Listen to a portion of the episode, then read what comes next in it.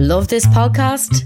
Support this show through the supporter feature from ACAST. It's up to you how much you give, and there's no regular commitment.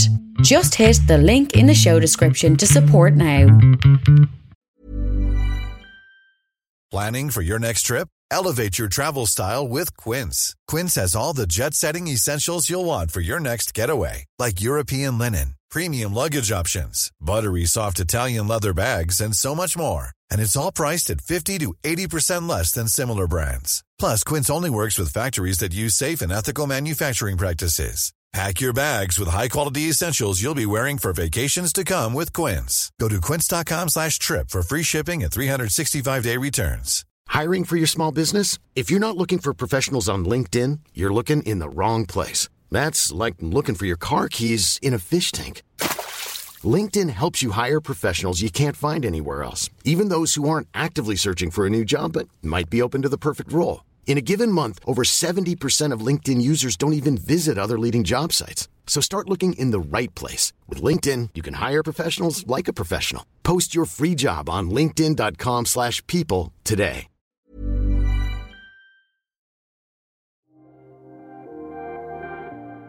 Welcome to Jerusalem Unplugged, the only podcast dedicated to Jerusalem, its history, and its people. Your host, Roberto Mazza, will bring you guests discussing their relationship with the Holy City.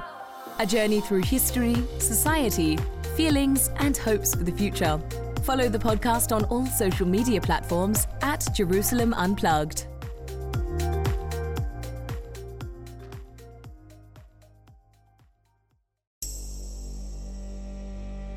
Hi, I'm your host Roberto Mazza, and this is Jerusalem Unplugged. In this podcast, we not only explore the fascinating history, politics, society, and incredible people of Jerusalem, but also unravel how the city plays a significant role on the global stage.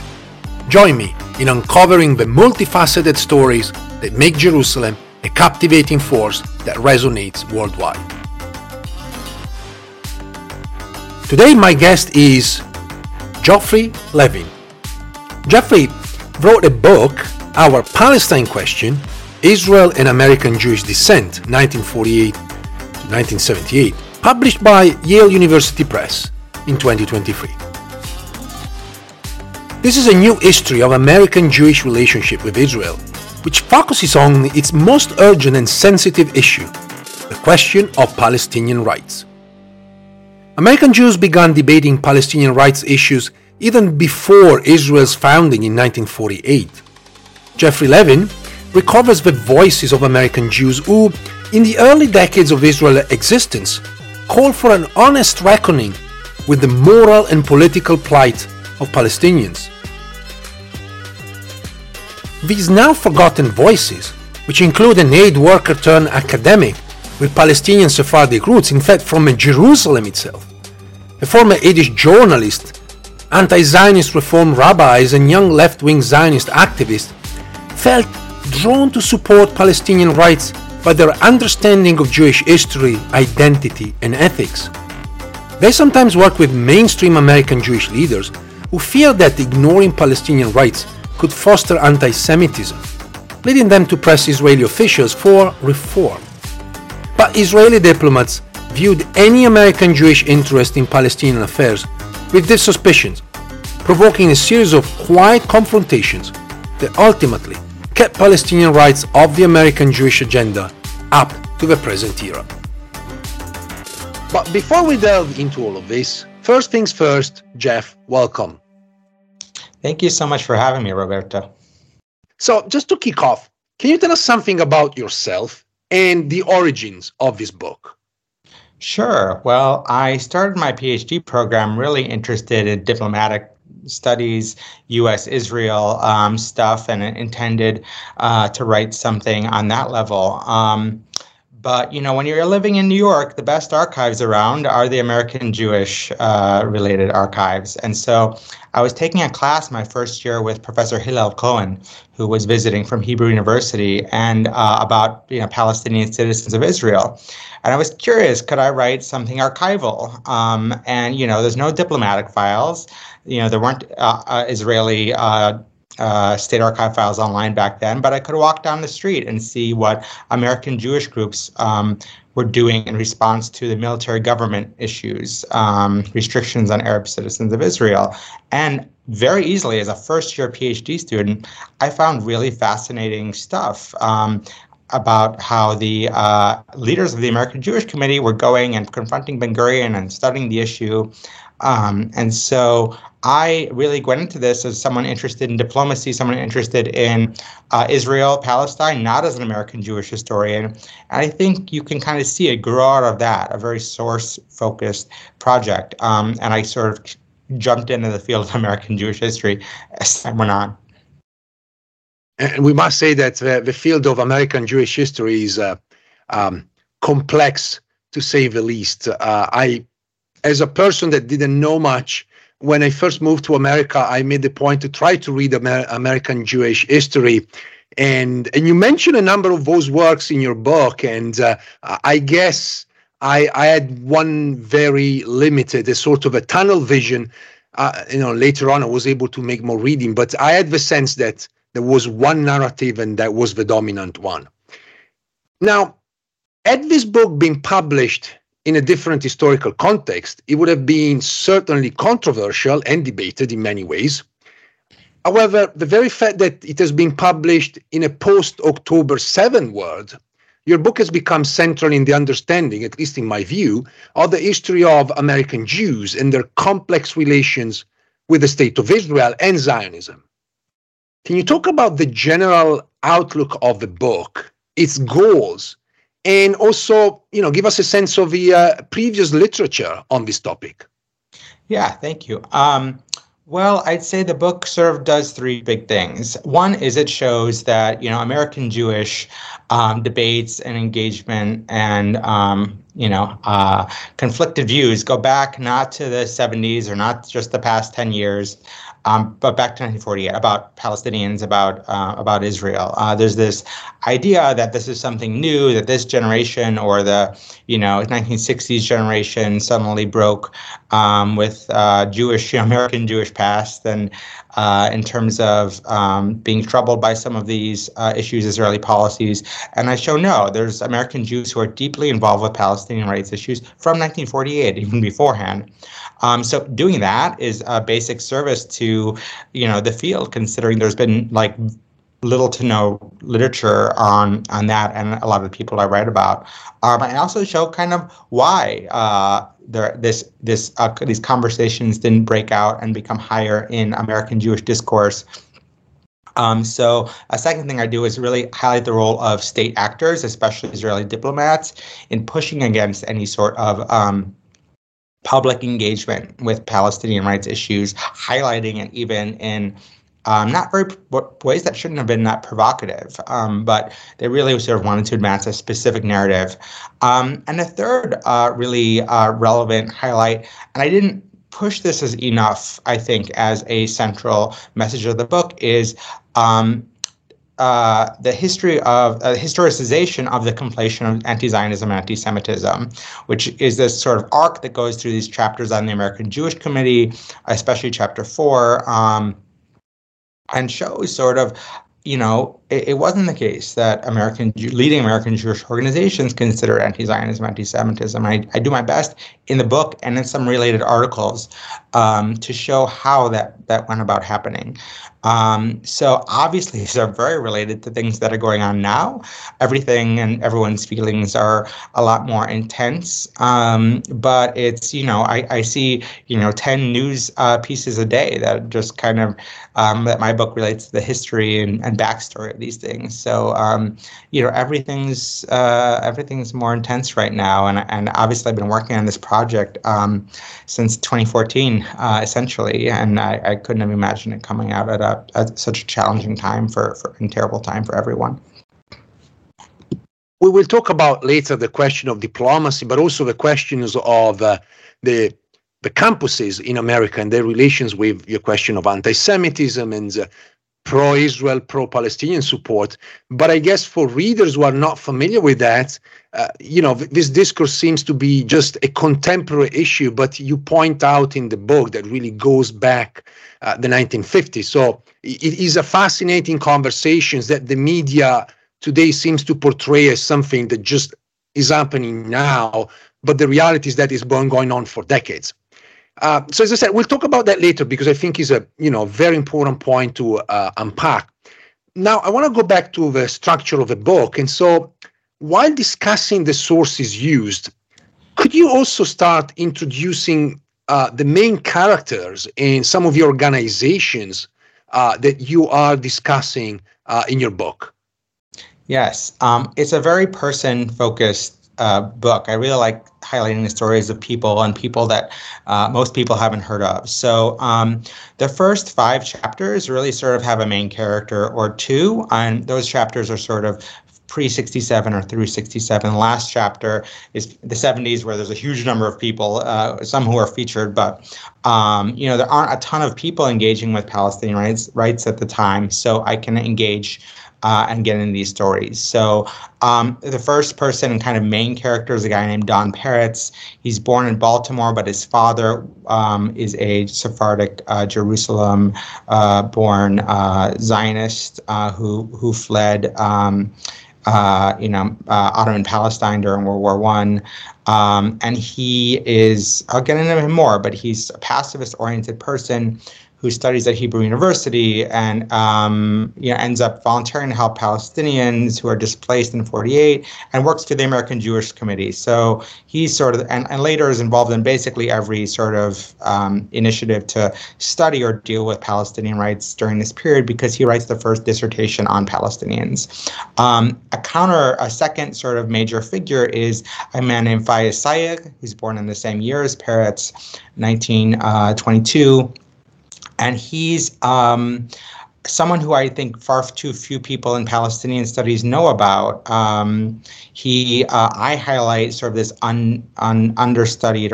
almost totally understudied period where he's leading American sort of pro-Arab uh, uh, rhetoric as the chief spokesman for the Arab League in, in the U.S. Um, and sort of all these sort of Arab, um, you know, the the pro-Arab rhetoric um, is sort of the background to the uh, to the American sort of Jewish initiatives related to this. Um, another figure is William Zuckerman, who's a former Yiddish journalist who writes sort of the most outspoken newspaper, a, a Jewish newspaper called the Jewish Newsletter in the 50s about this, uh, about dealing with Israel critically. Um, uh, another person in chapter three, a number of leading figures in the American Jewish Committee are highlighted, especially a man named James Marshall, who is the son of Louis Marshall, one of the most important figures in American Jewish history. He's very interested in trying to address Arab civil rights in Israel. Um, Elmer Berger, who is a bit more well known, is the the sort of main figure in chapter five, um, and he is a uh, anti-Zionist rabbi of Reform uh, background.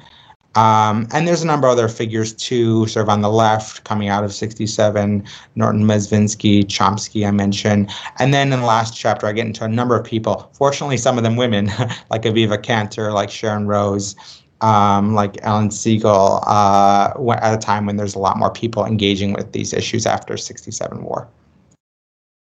So let's start with uh, Don Peretz. Don Peretz is a fascinating figure, and as you mentioned, his father is a Jerusalemite that uh, uh, managed to escape uh, Jerusalem at the outset of World War One, and he's a fascinating character associated with the ACJ, and we're going to talk about this organization uh, later. And he was a critic of Israel, a non-Zionist, which is a very interesting definition. And he was interested, as you mentioned, in the question of uh, Palestinian refugees. Uh, perhaps it's worth mentioning that since 1948, the Israeli government engaged in an intense war against the possibility for Palestinians to return. And as we know, this has been some sort of a common policy ever since. So let's start from Don Peretz. Can you elaborate more on this uh, character? Yeah, so his father's his mother's Ashkenazi American Jew. His father came to the uh, this country only a few years before he's born. Uh, friendly with Henrietta Szold, his father. Anyway, um, he gets very inspired by pacifism. He serves as a non-combatant in, in Okinawa in World War II, and he's inspired by Judah Magnes and, and, and, Martin Buber. So he actually uses the GI Bill to study at Hebrew University um, from 1946 to 1948 um, because of And, and when he's there, he gets super inspired by Zionism initially in 46, 47. Um, but then when war breaks out, he's extremely conflicted. Um, he doesn't like what's happening. He doesn't like the rhetoric. He's, you know, very binationalist oriented um, a dramatic, you know, almost Forrest Gump like story in terms of meeting Begin and all these other figures. Um, but anyway, he leaves and then he comes back in 49 uh, to volunteer with the Quaker organization, the American Friends Service Committee, which is active in helping refugees mostly in Gaza, but also internally displaced um, Palestinians who become citizens of Israel later in the Galilee in northern Israel. So he spends most of 1949 as probably the only American Jew who's volunteered to spend it's like seven, eight months of his life helping displaced Palestinian Arabs. Um, and he leaves um, in late 49 because he wants to study this issue seriously. He's he's not an anti-Zionist by this point, he's pretty unhappy with, with, with how Zionism has turned out. Um, but he writes the first dissertation um, on the topic, and he, you know, meets the Mufti in Cairo. He studies in Beirut. He goes and, and he, he, he studies back in, in, in Israel, and he's really trying to do what he views as objective work. So we look at someone his someone who's critical of Israel, but he's not someone who's public. He views him in this role primarily as a scholar to to see how, if it's possible to, you know, um, address the Palestinian refugee issue. Um, and the American Jewish Committee, again, which is at this time in the 50s, the most politically influential American Jewish organization. It's not the most popular. Um, it considers itself non Zionist. Um, which you know is supportive of Israel, but not not supportive of the notion of Jewish nationalism. So they're very conflicted about these issues because they consider themselves to be a, this is AJC, um, a human rights organization, uh, a pro-American organization, and they're trying to be in certain ways neutral. And they also feel that um, pro-Arab sort of taking up of these issues um, and the unresolved conflict is bad for American Jews. It's bad for anti-Semitism. So they hire Peretz um, to create a Palestinian Refugee Relief Initiative, interfaith thing, and they announce it. It's not about right of return, um, but it, it, infuriates Israeli diplomats. Uh, they don't feel American Jews should um, really be discussing this in a way that they're not really handling. The, the, American Jews shouldn't have an independent opinion on these issues. Um, and so it gets tabled, and there's pressure to fire Peretz. And they, you know, don't fire him initially. They have him do other things for a long time. Um, but then his book comes out, his book's coming out and he sends it to uh, you know uh, the guy Israeli diplomat in New York, a guy whose name happens to be Yaakov Morris, father of Benny Morris. So I have this letter from Benny Morris's dad, who's just very unhappy about this first book about Palestinian refugee issues, which doesn't even you know get far in the surface, and Peretz ultimately gets pushed out because of that. Um, so that's kind of the first chapter. He's involved sort of behind the scenes in all these other sort of other chapters uh, of the book because he's sort of the senior figure. He's again a leading scholar. He's trying to deal with this issue um, in what he views as an objective, humanistic way. Um, working for the American Jewish Committee. He's involved with this Breira, which we'll talk about. He's friends with anti-Zionists, even though he never calls himself an anti-Zionist. Um, so he's kind of I open up with his life story, which has never been covered. He's he's mostly unknown outside of being a scholar in the field, um, who is active at SUNY um, and, and, author of a textbook that's pretty well known, was well known. As you just said, Peretz is a figure that becomes a liminal figure, like somehow uh, very important, but also disconnected with uh, major narratives about uh, American Jews. And so I was wondering if you can speak a little bit about the oppositions against Peretz, because I think this is what gives them agency and it becomes very important. And that can highlight the emergence of a various forms of control, shall we say, uh, implemented by Israeli officials in the country and abroad. And I was wondering if you could also say why Israeli officials opposed almost any form of criticism coming from American Jews as early as 1948, essentially. Yeah, I've always been so interested in this period, the 50s, um, which is most of the books really about the 50s, um, because you don't know how things will go. Like, it's so new for American Jews that the state exists. It's so new, they don't even really understand much about the refugee problem. They really don't understand what life is like for Arabs uh, living in Israel uh, after 48. Um, American foreign policy, it's not clear if they're, if they're going to ha- have this special relationship with Israel. Uh, the Eisenhower administration really wants a strong relationship with Nasser, which is sort of why the CIA is involved in this story as well. Um, but uh, look, this is a time when American Jewish community was especially important for Israel. Um, Israel needs great funding to absorb all these migrants from Jewish um, Jews making Aliyah, whatever term you want to use, from from Arab countries and from other countries. Um, Israel needs doesn't know how Washington's going to go. It's not receiving the support it would. So. Um, Israel doesn't know if there's going to be strong international pressure to have partial I don't think there's any seriousness about full refugee return, but partial, you know, this is something that the Truman administration, Eisenhower administration, that was quite reasonable for X number of refugees to be returned in the context of, I wouldn't say quite a full peace deal, but in terms of alleviating the Arab-Israeli conflict.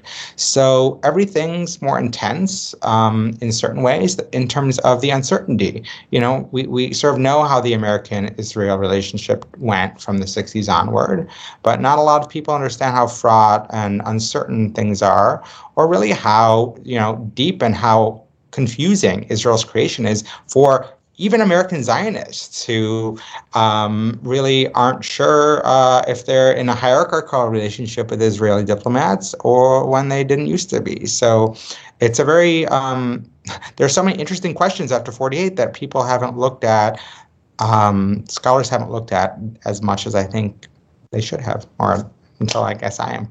others are too uh, right now. Matt Berkman, Marjorie Feld, others. Let's now talk about uh, the other character, William Zuckerman, who was certainly a bigger figure uh, than Peretz, at least in terms of audience.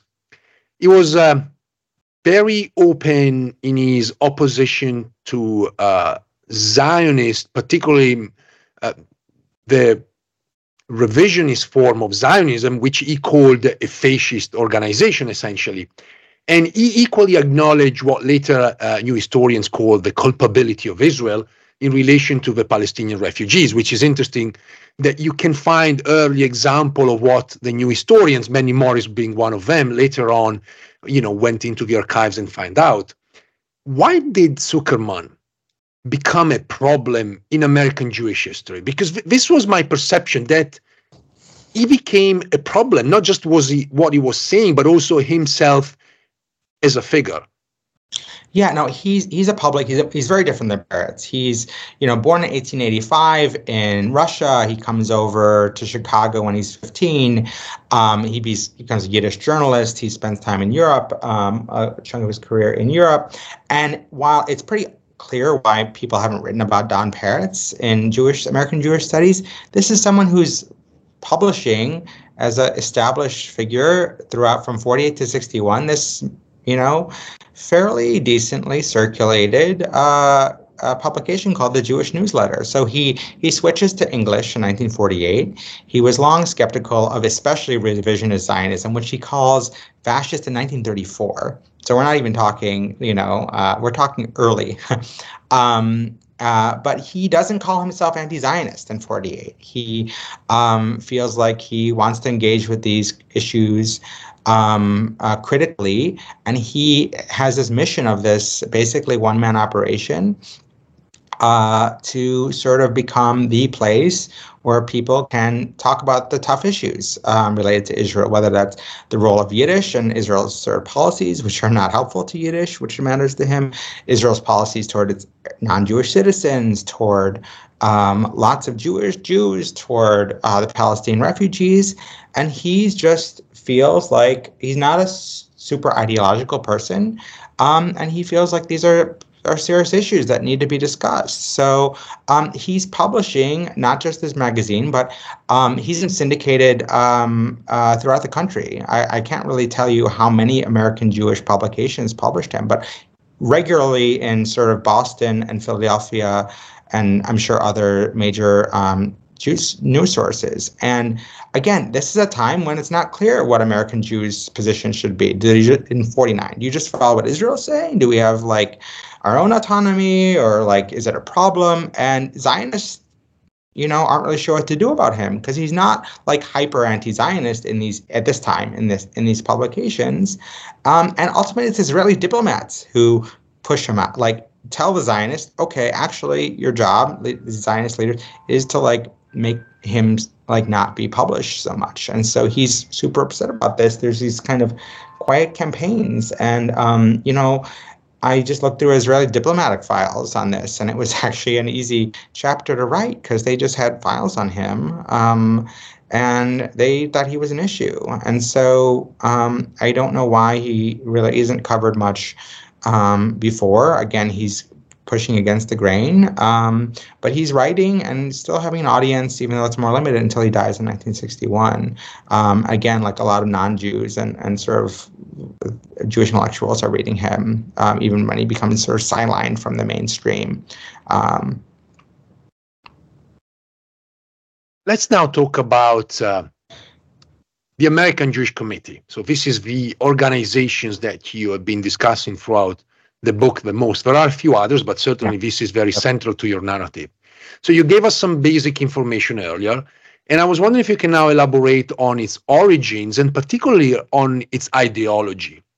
And perhaps it's worth mentioning the uh, Pittsburgh platform of 1885 which at least in america and you know for those that would adhere to this uh, statement declared that the jews are no longer a nation but in a religious community. And so I was also wondering if you can explain this because there's always a bit of a confusion, particularly amongst uh, the non-Jewish uh, populations, you know, about this dichotomy, nation and religious community.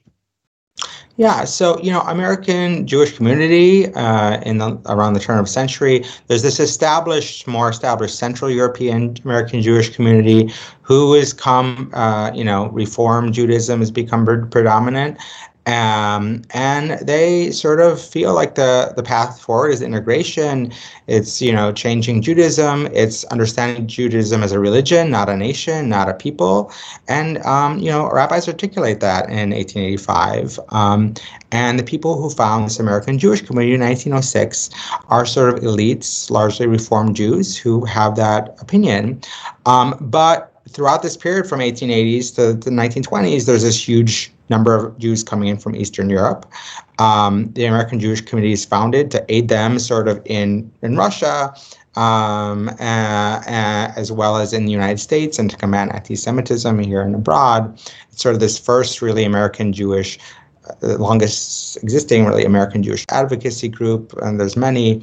And um, you know, they're not a lot of the Eastern Europeans are more interested in Zionism or socialism, and that's really not their thing. They consider themselves non-Zionist. So you know, they're the type of organization that'll call itself or would call itself very non-ideological. And of course, there's no such thing as being non-ideological. They're sort of more liberal, integrationist um, in their ideas. Um, the, the solution to the Jewish problem, um, you know, for Zionism is Israel, is migration there. Um, for them, it's and, and Jewish nationalism. For them, it's um, America. It's it's um, becoming a citizen, full citizen who's uh, in home country like America, who's not different than the neighbors, except they go to you know temple uh, on Saturday instead of church, or maybe on Sunday, or instead of church on Sunday. So they're sort of embraced sort of uh, classic versions of American liberalism, and um, Zionism doesn't quite fit. But you know, they are international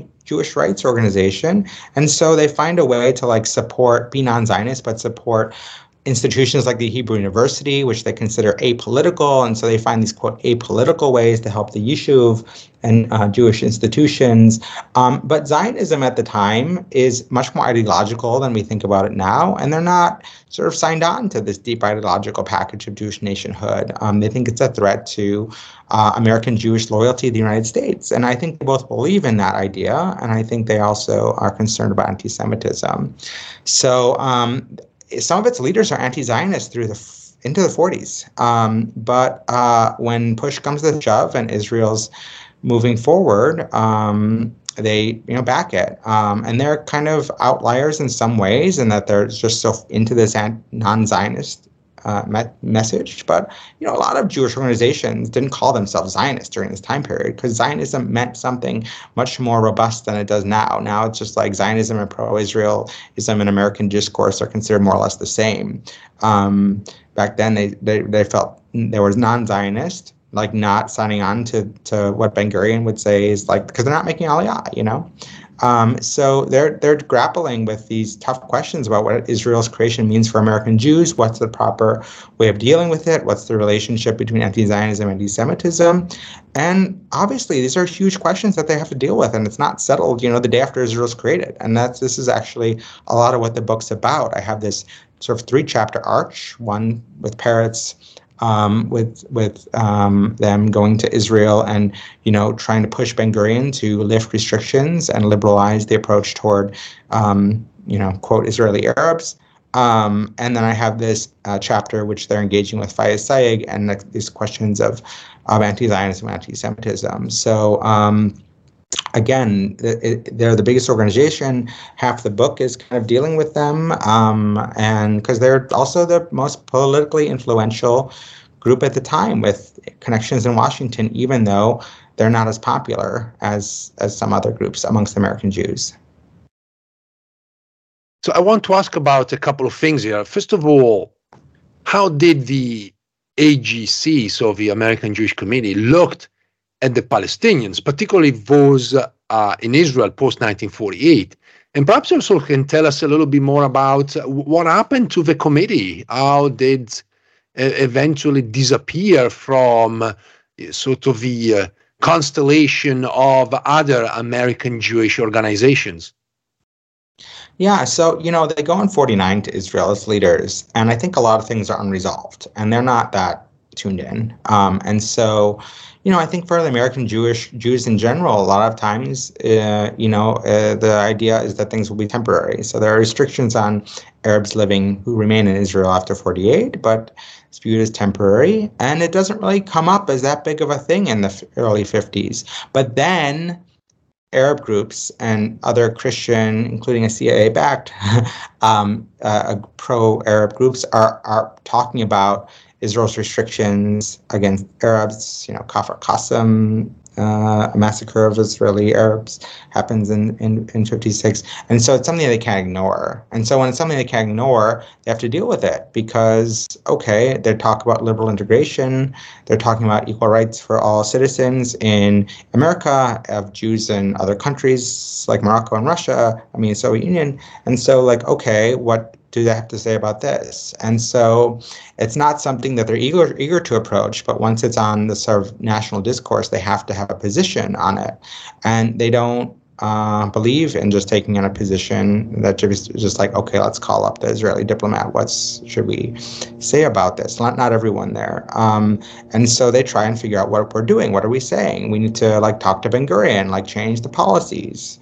Um, and so they they deal with this. Um, and what I think, and they don't really have a lot of success, and they they do fold to certain pushback and lack of responsiveness.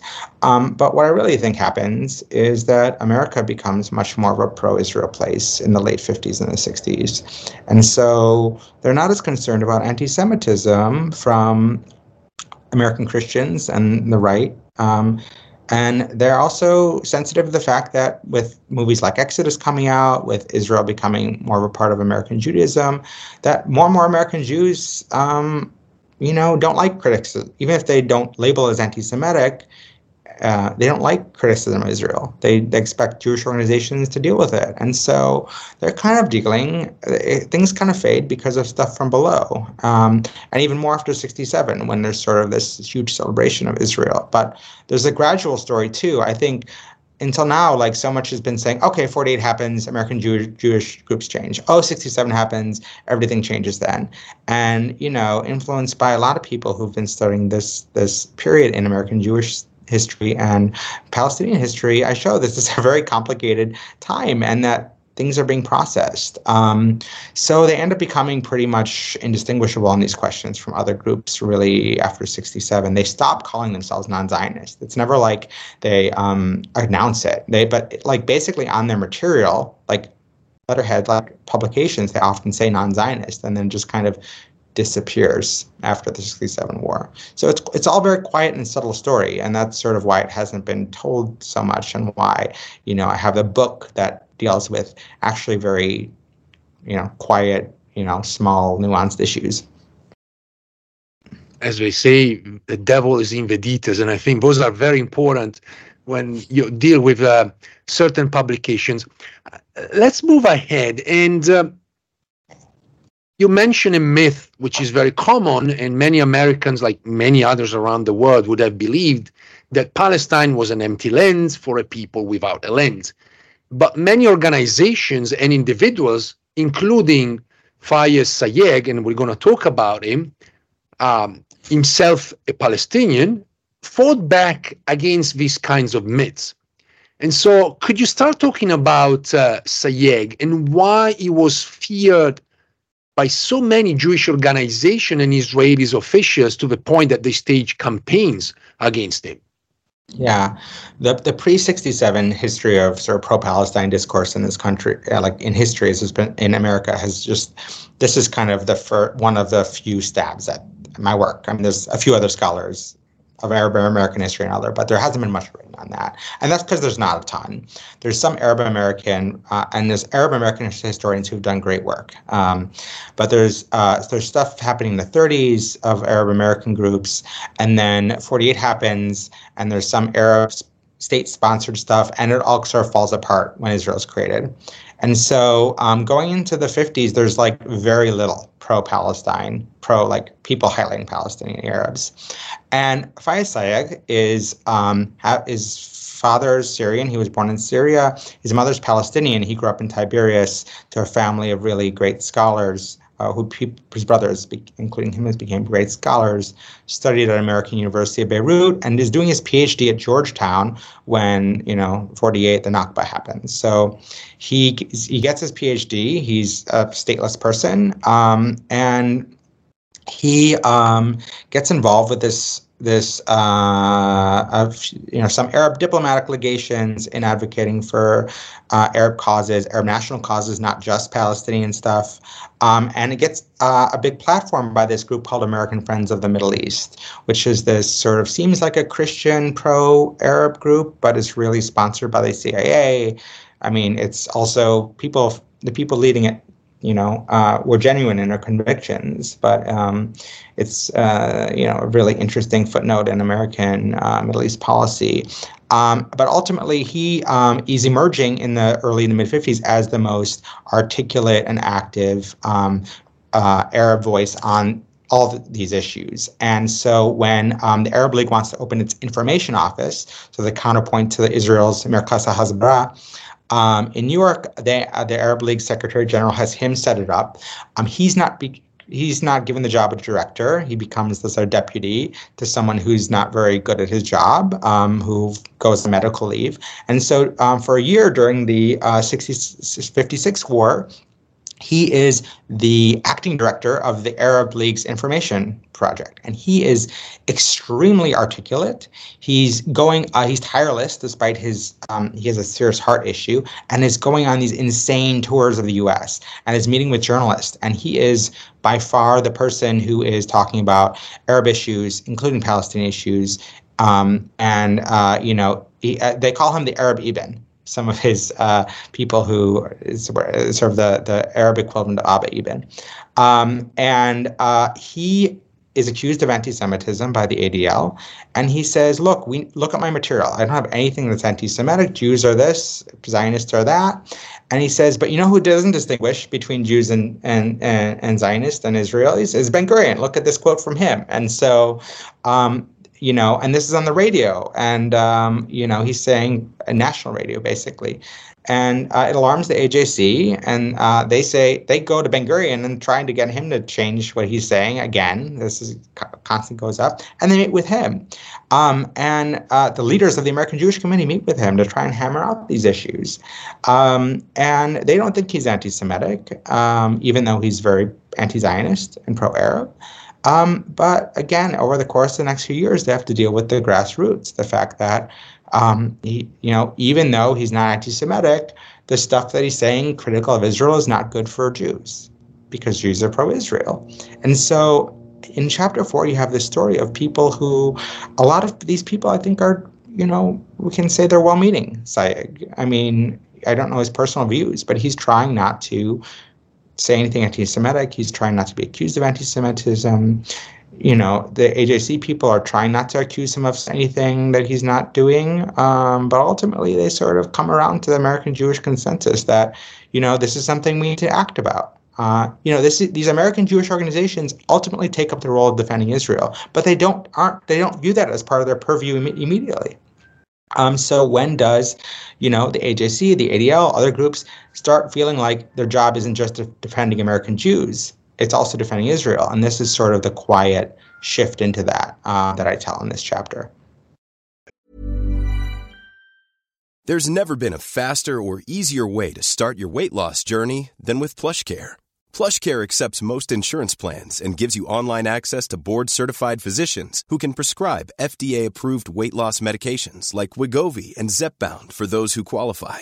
Take charge of your health and speak with a board-certified physician about a weight loss plan that's right for you. Get started today at plushcare.com slash weight loss. That's plushcare.com slash weight loss. plushcare.com slash weight loss. Hey, it's Ryan Reynolds, and I'm here with Keith, co-star of my upcoming film, If, only in theaters May 17th. Do you want to tell people the big news? All right, I'll do it. Sign up now and you'll get unlimited for $15 a month in six months of Paramount Plus Essential Plan on us. Mintmobile.com slash switch. Upfront payment of $45 equivalent to $15 per month. Unlimited over 40 gigabytes per month. Face lower speeds. Videos at 480p. Active Mint customers by 531.24 get six months of Paramount Plus Essential Plan. Auto renews after six months. Offer ends May 31st, 2024. Separate Paramount Plus registration required. Terms and conditions apply if rated PG. Hiring for your small business? If you're not looking for professionals on LinkedIn, you're looking in the wrong place. That's like looking for your car keys in a fish tank. LinkedIn helps you hire professionals you can't find anywhere else, even those who aren't actively searching for a new job but might be open to the perfect role. In a given month, over 70% of LinkedIn users don't even visit other leading job sites. So start looking in the right place. With LinkedIn, you can hire professionals like a professional. Post your free job on linkedin.com slash people today. Millions of people have lost weight with personalized plans from Noom. Like Evan, who can't stand salads and still lost 50 pounds. Salads generally for most people are the easy button, right? For me, that wasn't an option. I never really was a salad guy. That's just not who I am. But Noom worked for me. Get your personalized plan today at Noom.com. Real Noom user compensated to provide their story. In four weeks, the typical Noom user can expect to lose one to two pounds per week. Individual results may vary. Perhaps taken out of uh, you know your book, um, but do you think could be this also the moment where American politics began, you know, to get closer to Israel than before? Because you mentioned in the book, and we know historically that not necessarily this relationship between Israel and America has always been so tight. And I was wondering if, if your read of this particular moment in Jewish history can also be connected to American politics at large. Oh, definitely. You know, I I I'm a Salim Yaqub, Melani McAlister, um, Amy Kaplan, uh, uh, all, all, these scholars of U.S. Middle East, either culture or diplomacy, influenced me a lot, um, and they all go hand in hand. You know, this is the moment again. Uh, Eisenhower has high hopes for Nasser and then gives up on Nasser, and then there's flirtation, you know, certain flirtations, and so that influences American policy, and things go hand in hand with culture.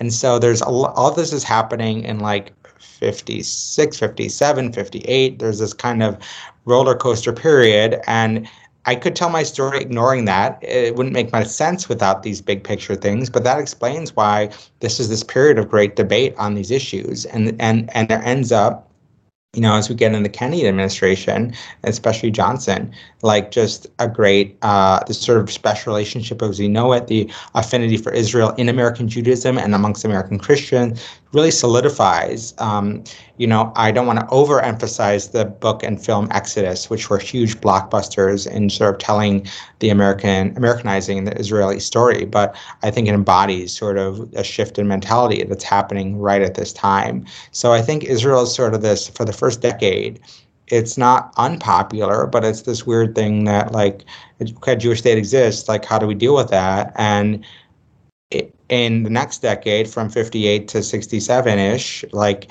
it's becoming something that's more big in American Jewish culture and American culture and more positive. And then 67 happens and it sort of gets hyper done. But that whole story, that whole 48 to 67 uh, uh, trajectory often gets is, is neglected by many historian, you know, historians up until till now. I mean, not everyone, Emily Katz, a lot, but in, in terms of until relatively recently. Now, you mentioned earlier chapter four, and um, this is a very interesting chapter and discussion. This this chapter is dedicated essentially to anti-Semitism, an issue that unfortunately doesn't seem to have uh, evolved much since the events discussed in the book. For instance, accusations that university campuses harbor anti-Semites are similar whether made in the 1950s or today. Obviously, there's a lot of uh, differences in uh, the political discourse, but the accusation is very similar. Can you give us a sense of how anti Zionism and anti Semitism came to be blended together? Because once again, this is not just a contemporary discourse, but is one that goes back decades. And I would also like you to mention uh, Eliyahu Epstein, perhaps an unknown figure for many, but a very important one in uh, sort of uh, setting the tone uh, in this discourse and his work, which I believe has misinformed the public for generations to come. Okay, so there, there are lots of big things. So um, first, I wish I included stuff more from my article I published in an Arab Studies journal, which deals with Arab student activism. It overlaps with the book, but there's also more there on this question. So it's 57, the first time like Arab student groups, anti, which are anti-Zionist, are criticized publicly in New York Times by the ADL, and soon after you have a congressman who's calling on Arab students to be expelled, uh, you know, investigated at, least, at the very least. And so this is 57, 58, again, this time period. And I don't, I can't find anything like that's that big of a deal before then. Um, and I don't think anyone else has really been, you know, uh, one other person, one or two other scholars have been dealing with this, but it's not been really out that much. So um, it happens that they're not they're not saying investigate them because they're anti-Semites. They're saying investigate them because they're a problem for American Cold War interests. So, um, and that's really important distinction. So the ADL is actually criticizing these groups not because they're anti-Semitic, sometimes because they feel like these groups will fuel anti-Semitism through through anti-Semites will use the criticism of Israel to advance their. But they're not saying anti-Zionism, anti-Semitism. Anti-Semitism, anti-Zionism is bad for America in the Cold War, which again looks at the right-left issues football today, um, and they're saying. Um, they're saying sometimes that okay, anti-Zionism is this, and it's going to be used against Jews because far right wing anti Semites are using, you know, some of this Arab material, even though uh, to, to make a case against Jews. Um, and, so, NADL and other groups make a lot of that, which, you know, isn't isn't relevant. Um, so it's very interesting. And I kind of trace things in this book and a couple of articles that I've written um, in the 30s. Basically, even though some American Jews from early on do think anti-Zionism, anti-Semitism, the establishment does not before World War II. Um, and that seems pretty clear to me in the 30s. Um, and there's a lot to unpack there. And I've, you know, you can look at my, my, my article on this. And then World War II happens, you know, the, the whole Mufti collaboration is a lot is made of that with, with the fascists and with Hitler. And it's important. And a lot of stuff that's going on in Jewish politics and embrace of Zionism and embrace of support for Jewish statehood because of the Holocaust and the rep posts you know, um, the displaced person issue. And so you have American Jewish groups who are responding very negatively to um, anti Zionist activism, but aren't inherently calling anti Semitism. They're saying, you know, maybe some of these people are fueled by anti Semitism, maybe some of these people are, but it's, it's, a, it's a distinction from what you see later. Like they're just, they're saying that there's a connection, but they're not they're not linking it in the same they're not making an explicit statement. And then after 67 you sort of see a transformation um, where this term the new anti-semitism comes about um, that sort of looks at sort of left-wing pro-palestine rhetoric as something that's inherently sort of really part of the pro like the anti-semitism discourse. And you know it's like is it inherent? Is it usually? Now you're seeing the discussions about that. But basically i what i do is i don't make conclusions about what anti-Semitism is or what anti-Semitism isn't. But I historicize this in a way that I don't, I don't think many people have and in the American setting in my books and, and articles. Um, you asked about Epstein. So he's not the only one. He's, you know, the first ambassador. Um, there's a lot of Israeli diplomats, a guy named, and plus a guy named Joseph Schechtman, who writes a book um, on the Arab refugees that comes out before Peretz's. Um, and the case that is made uh, that you're referring to is that um, all the Arabs uh, who became refugees, all the Palestinian refugees, fled their home and were told to leave by uh, other Arabs. And we see that's not true. Um, we see that you know a good chunk uh, of Palestinian refugees were forced from their homes.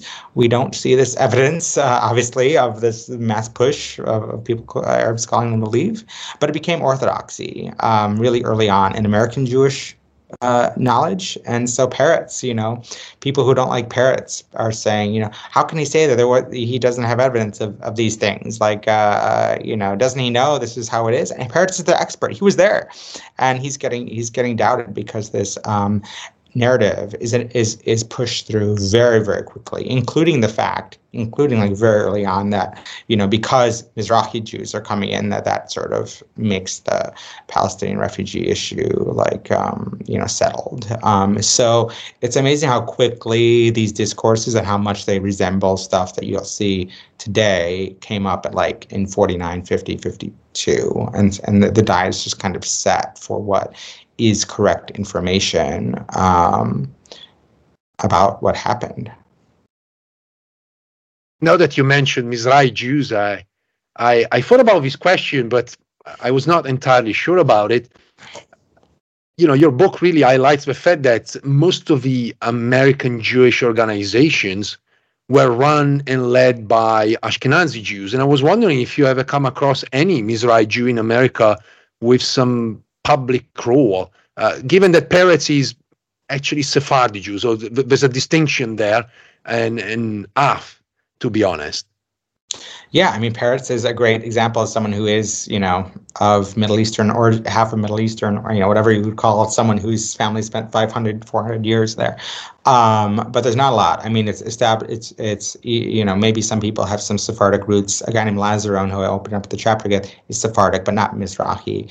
No, I mean, most, there's now a, a, a strong contingent of people with influence. Um, there's a guy named El Yashar, who I'm interested in, who did some stuff um, but again, I think he's of, you know, uh, you know, Eretz Israel, know, like maybe of Sephardic. Um, um, but this is an Ashkenazi establishment, and it still is to a lot of ways in America. But a big part of that's sheer numbers. Frankly, it's not. Um, um, especially during this time period. My next, actually, big shout out for my next project is going to be American Jewish engagement with Mizrahi, Middle Eastern Jewish issues from the 40s to 70s. So, you know, any scholars should be in touch about that thing because uh, that's fascinating uh, for me. Um, and there's some sort of engagement with these uh, with these questions, um, but not by people who are of the region themselves.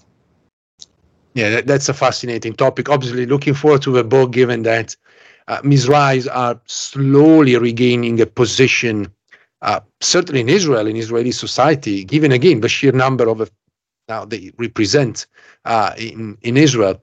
Uh, but that's a discussion for another day. And, and I want to move forward, talk about uh, one of the few women that are mentioned in the book, and uh, I found her fascinating. Um, Dorothy Thompson. She's a famous journalist who radically changed her views on Israel after a trip around the country. And that reminded me of a contemporary journalist, uh, Peter Beinart, who was an ardent Zionist, pro Israel supporter uh, of the New York Times, who underwent a similar process, became, you know, has become in the last uh, few years a very vocal critics of, of, Israel. So, can you just tell us a little bit more about uh, Dorothy Thompson? Yeah, she's one of the most popular columnists in America, like top three or top five. She is the second most respected woman uh, in the country in a, in a certain poll after Eleanor Roosevelt. You know, um, but again, that almost underwrites her because she's such an important columnist. Early, early critic of Hitler in the 30s. He, she is a hero to the American Jewish community. She takes on Zionism. She is one of the most outspoken pro-Zionist voices in uh, early early to mid 40s and then she goes over there. And she in the course of a couple of years there's a few articles by this on this by Corrine Walther and um, another scholar Walker Robbins um, on this shift. And she goes you know 180 and she becomes within a few years one of the most outspoken pro Palestinian voices, narrates the first movie uh, documentary on refugees. You can see it on YouTube, um, Sands of Sorrow um, and becomes involved in this sort of network of people um, who are who are talking about these issues and becomes very very unpopular um, amongst Jewish organizations, except for the anti-Zionist American Council for Judaism, which highlights her, and she says controversial stuff that they like, but that makes her, when when she says it as a non-Jew, it's, it's you know viewed as anti-Semitic because it's pretty edgy stuff about just the nature of what Jewish loyalty is and stuff. So I I, I even view it as as problematic, um, frankly. Um, but she it's it's an amazing uh, uh, trajectory from going to someone who's so loved in American Jewish politics to someone who's so hated, and she becomes head of this. Um, CA funded American Friends of the Middle East. And, you know, her and Sayegh. um, people don't really, you know, know Sayegh. Sayegh's not a household name, but she's sort of this household name who is be the face of it. Um, and it, it ruins her, it embitters her because she's subject to levels of attack by people that she's been friends with, and it's it's rough. It's interesting. The women in the, in the story before the 70s, when there were women the, more active, are often either Israeli like these diplomats, the diplomat who's against Peretz is Israel, or they're um, or they're Zionist, or they're non-Jewish. So she's non-Jewish, and it's, interesting that this cast of characters of anti-Zionist and non-Zionist that I mostly focus on, they they're not as good as, as sort of working women in, uh, allowing women to be part of their, their movements as uh, the Zionists, because Hadassah is of course becoming this big thing. So, if you want to talk about why Zionism succeeded, I think you need to look about where where women were allowed to, you know, really have a, a great role, and so and where they where they aren't. So. It, it, it, it's it's fascinating, Thompson, both the absence of women in groups like the AJC. The last two chapters are fascinating. At least I believe I can provide the basis to understand current trends in both Israeli and American politics in relation to Israel. So I want to straight go to the question why would anti Zionists support Israel? So the American Council for Judaism, and sometimes it's called the ACJ, which is super confusing because it's not the AJC. It's anti-Zionist. It's kind of an offshoot that of classical reform anti-Zionists that basically say Jews are not a nation. Jews are not a nation. Jews are a religion, and we're a religion, and we don't affiliate with this this movement. And so they emerged in the 40s when Amer- early 40s when the Holocaust is becoming news, and when more American Jews are supporting Jewish statehood, um, and that's why they're focused. They're afraid of anti-Semitism coming out of this. They think that, you know, okay, when Israel does something bad, American Jews will pay the price. So we need to disaffiliate from this. Um, and they just they just feel like uh, they don't want um, Judaism, so they, they they push against Israel's creation. Again, you know, trying to nudge Truman against it in in '48. They fail, and that's sort of where the story people think the story ends. But they continue in the 40 in the 50s, and their focus is keeping American Jewish religious life the same like not having Israel, Israeli culture, Hava Nagila, like all these things that they think are foreign, Israeli pronunciation of Hebrew, like all this Israeli cultural influence in American Jewish life, they're pushing back against it. And they're traditional people in this sense. Um, and they're concerned, often these people are temperamentally conservative, and so uh, and they they don't want uh, American American the Zionist push for pro-Israel foreign policy to hurt American foreign policy. They don't want anyone to think that um, Jews are putting Israel first in in terms of foreign American foreign policy questions. And so some of them actually. Um, you know, Ben Gurion and American Jewish um, Israeli diplomats understand that these aren't people who are focused on Israel. They're focused on American Jewish questions. And so they actually try to meet and co opt some of them. And they meet with the, the chairman, and Ben Gurion spends hours and hours with him. And so they end up winning some of them over. The direct, the executive figure, vice president, director, vice president, Berger ends up becoming friends with Sayegh and goes in the other direction, becomes very pro-Palestinian. But a lot of these anti-Zionists end up feeling like Israel's okay. Like, and and then when American, once America, once the Christians have embraced uh, Israel, like, and once American foreign policy and Johnston have embraced Israel, why not? You know, they don't really care about the Palestinians, some of these anti Zionists. So um, they kind of drop that, you know. Um, and so there, there are people who don't believe in Jewish nationhood. Um, there are people who want don't want to speak Israeli uh, Sephardic Hebrew, but who uh, you know don't have a re- lose their reason for opposing Zionism. So um, Elmer Berger, the pro-Palestine figure in this group, is sort of pushed out with some of his followers. And so he, after 67, is on his kind of on his own uh, talking about this. And this is also when you have a new wave of people like Noam Chomsky and sort of left wing Jewish critiques. You have um, groups like MERIP, um, uh, which includes Jews. Um, like secular sort of pro-Palestine oriented organizations. There's a my my book is more focused on you know Jewish politics, but there's lots of Jews after 67 who are supportive of Palestinian rights who are operating outside of the Jewish political spectrum. And you know, Michael Fischbach's written about some of these people.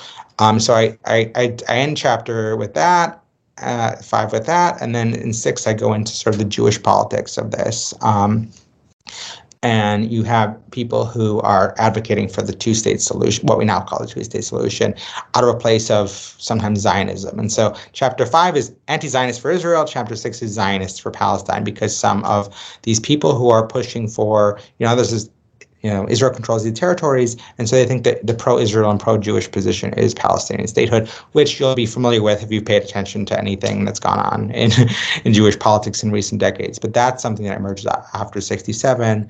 Peretz is kind of a senior figure who's involved in that, but it's really the younger kind of baby boomer generation who's leading it, uh, Breira.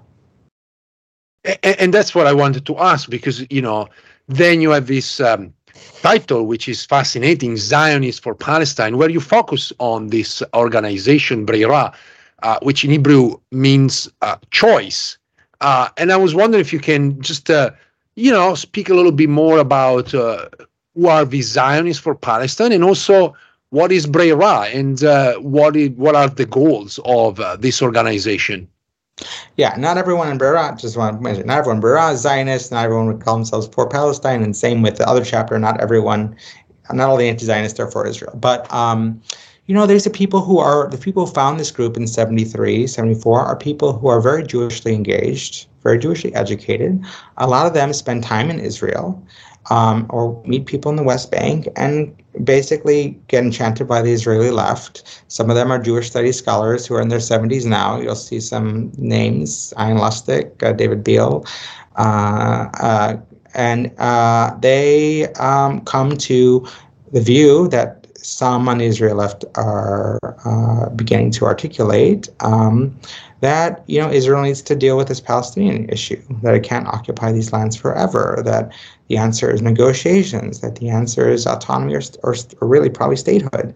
And so um, there's this idea that Breira, this first group, is this oh, it's this huge critique. It's these people distancing, people who don't understand Judaism or care about this, that they're getting influenced by the left, the new left, and these, you know, Chomsky. And really, they're influenced by Israel. They're influenced by what they see over there. They're influenced by their understanding of Judaism.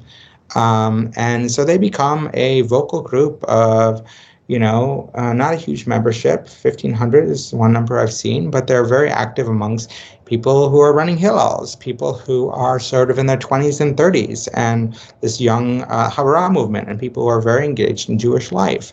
And they do okay for a few years. And then um, the uh, their sort of heroes, Mati Peled, the kind of offshoot Israeli left, start actually negotiating with the PLO.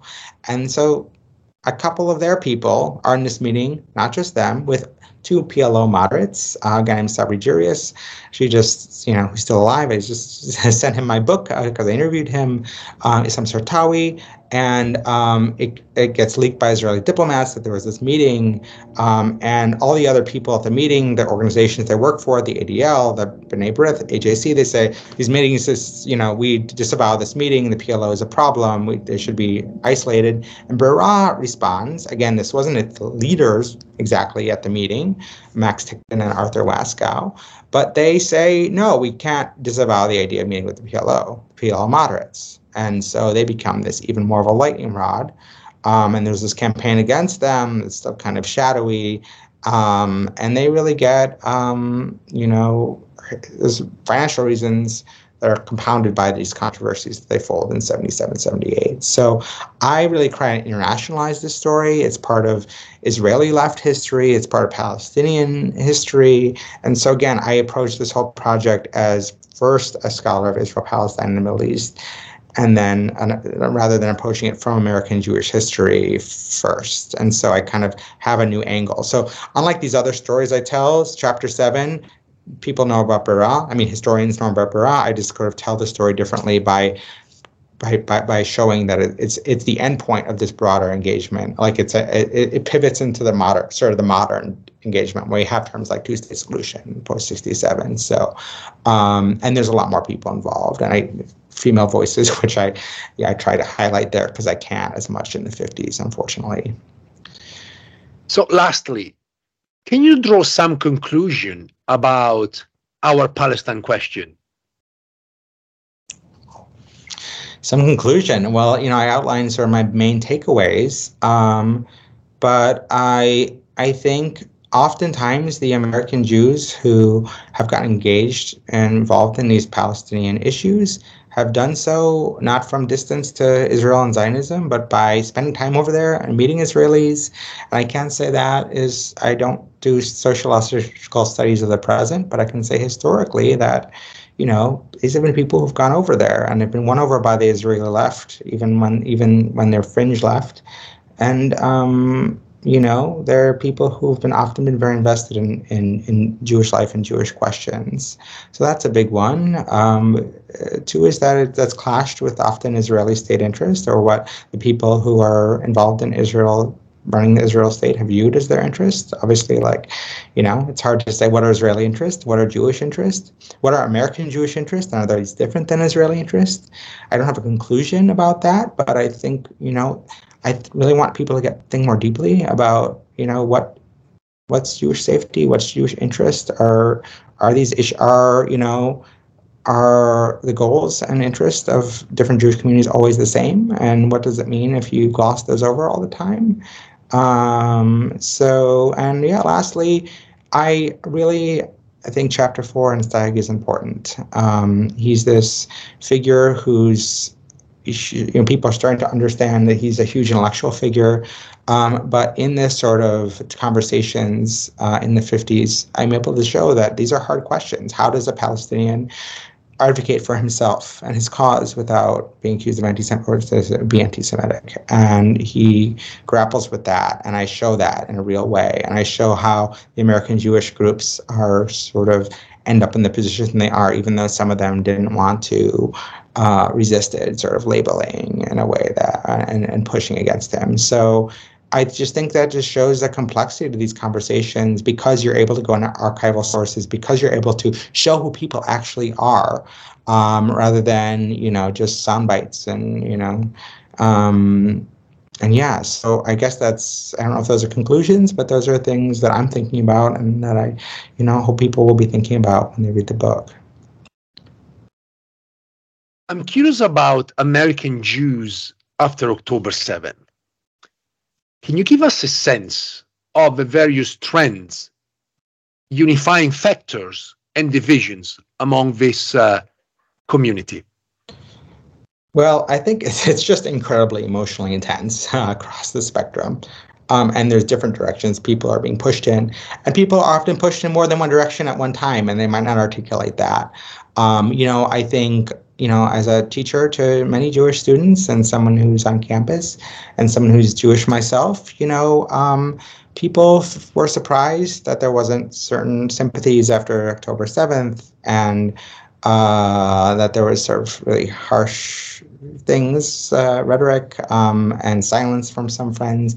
And I'm seeing that that push in a lot of Jews, and again, young Jews who I engage with more in sort of a more communalist agenda, uh, direction of feeling like Jewish unity, of feeling like we only have each other, of like the world is unfair on one on one hand, and so I think this is going to make an impression on younger Jews um, in that direction. On the other hand, the images we're seeing out of Gaza, like the rhetoric we're seeing out of is, Israeli right. Um, it's very upsetting to a lot of these younger liberal uh, Jews, and really a lot, a lot of Jews, um, regardless of you know what sort of justifications come out. What you're not getting, you know, not, people aren't even clear on what correct information is. So there's lots of dizzying things on that when different American Jews are getting different, like facts. Um, but for, regardless of that, it's it's very troubling. Um, and so uh, and and and some feel stifled uh, who have certain opinions on either side, especially on the pro-Palestine side.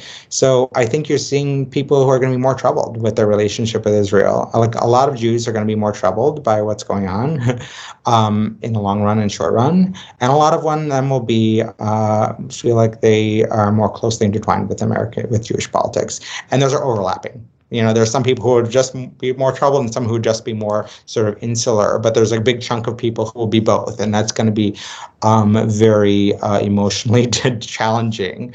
Um, especially, you know, I don't think things are going to suddenly become better uh, in the next few weeks. This is something that's going to last a while. So, yeah. Yes, as a Jewish adjacent person, I'm not Jewish myself, but my entire family is and I live in an environment that is branded by you know sort of Judaism in many different ways. I I, I saw October 7 as this unifying factor, but only for a very limited time because then all, all of a sudden, you know, whatever was coming out of uh, Gaza, but also in terms of uh, understanding the events and understanding of a bigger picture, brought once again the community to divide itself. But my, impression was that it was even more visceral, visceral than before, and you know, I really saw people bitterly arguing over, you know, not October 7 itself, but the the day after, and you know what's next, and so forth. And then, and and and this is like just my view, as I said, being adjacent and not being part of a community.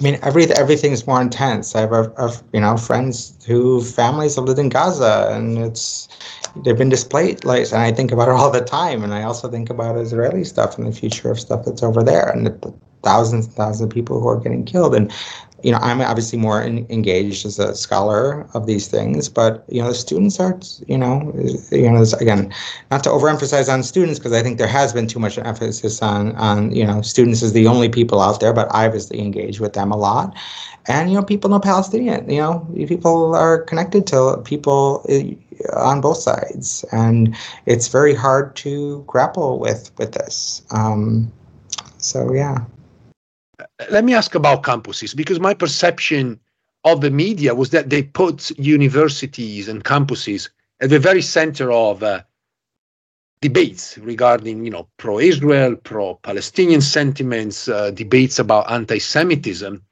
And I was wondering, you know, what, what's your take? How do you see the contemporary debate, particularly over anti-Semitism, uh, in American campuses?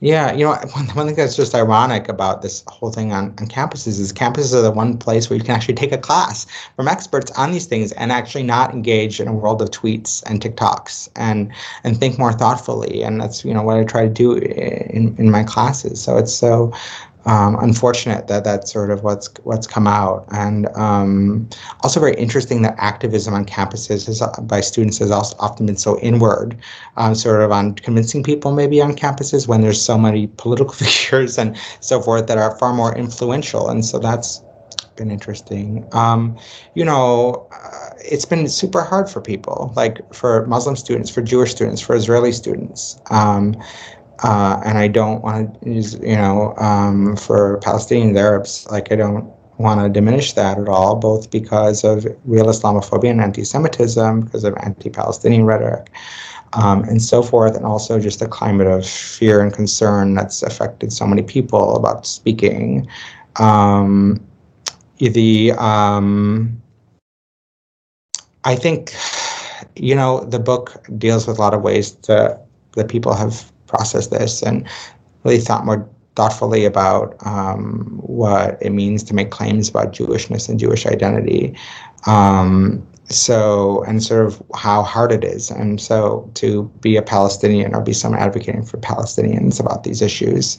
Um, so I think there's definitely a big connection between this all. And also just uh, a reminder that these issues go back to the 50s and that there have been political actors, including people in Congress, going back to 57, 58, that have been have other goals. Um, uh, you know, someone was running for Senate in 58 and becomes makes this a big issue. Uh, not even about anti-Semitism, about the Cold War. So.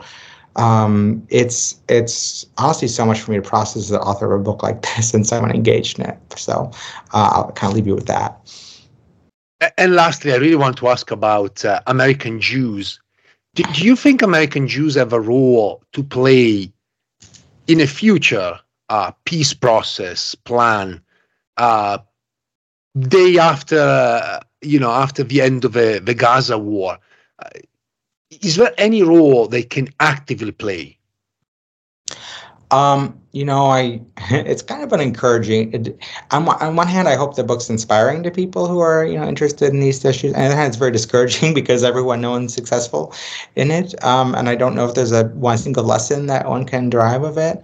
Um, you know, I I don't think that uh, Americans of any persuade uh, American activists will. Uh, will be at the forefront of any change, but uh, they can support those who are, whether that's uh, Israelis or Palestinians uh, who have a specific vision that Americans, Jews, or others want to support and emphasize and amplify, or policymakers, certain administrations, um, you know, internationally, um, where there's going to be real sort of influence or push. Um, there's been times in the past when there's been efforts to do that, and um, you know, it's it's really we might we quote any Americans of any persuasion might have our vision for what's going on there, but those of us who don't live there will have far less influence um, than those who do and and those who are affected by it um, every day. That's not to just diminish or disempower people, but just recognize the reality that uh, you know, going back to the AJC and American and there, this is the country we're living in, um, and we have certain powers and obligations and uh, agency here that we just, even as powerful as America might be, we, we, don't have the same one as people over there over their own future. So, yeah. This was uh, Geoffrey Levin, author of Our Palestine Question Israel and American Jewish Dissent, 1948 to 1978, published by Yale University Press in 2023. Geoffrey, thank you so much. Thank you so much, Roberto. Grazie. Thanks for listening. If you enjoyed this episode and you'd like to support the podcast, please share it with others on social media or leave a rating and review. To catch all the latest, follow us on Instagram, Twitter, and Facebook at Jerusalem Unplugged. Thanks, and I'll see you next time.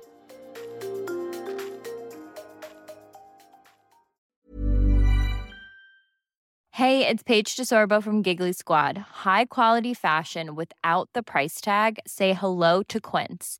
I'm snagging high end essentials like cozy cashmere sweaters, sleek leather jackets, fine jewelry, and so much more. With Quince being 50 to 80% less than similar brands and they partner with factories that prioritize safe ethical and responsible manufacturing i love that luxury quality within reach. Go to quince.com slash style to get free shipping and 365 day returns on your next order. quince.com slash style